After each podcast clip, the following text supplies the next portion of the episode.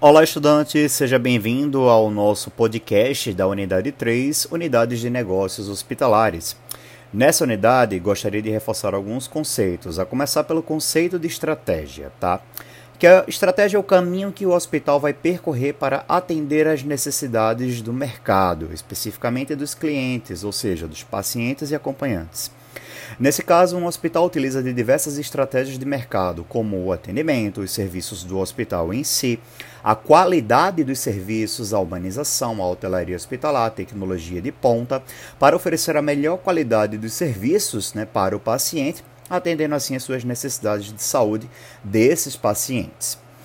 Há três níveis estratégicos que devem ser pensados. Uh, a estratégia de nível global, que é o primeiro nível, ou corporativo, define as diretrizes gerais para a organização como modelo de gestão a ser adotado e a divisão em unidades. No caso de um hospital, são as estratégias definidas pela alta direção para todo o hospital.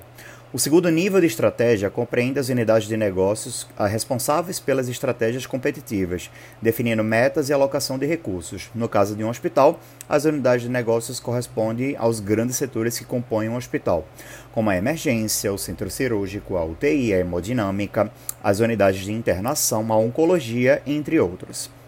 Todas essas áreas devem definir suas metas, assim como os seus recursos.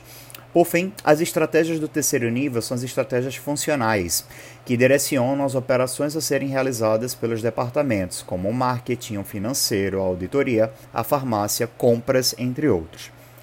Toda estratégia deve ser fundamentada em uma análise prévia do negócio, considerando três pilares: os objetivos da organização, a análise do ambiente interno e a análise do ambiente externo.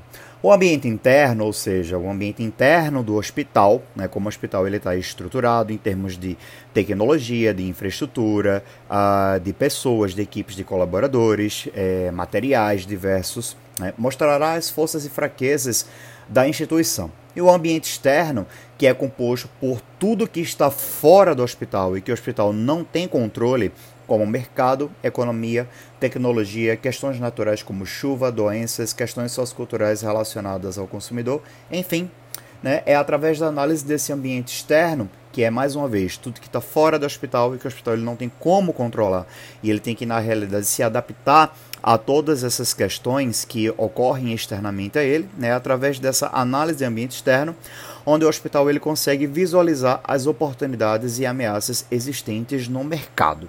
Tá?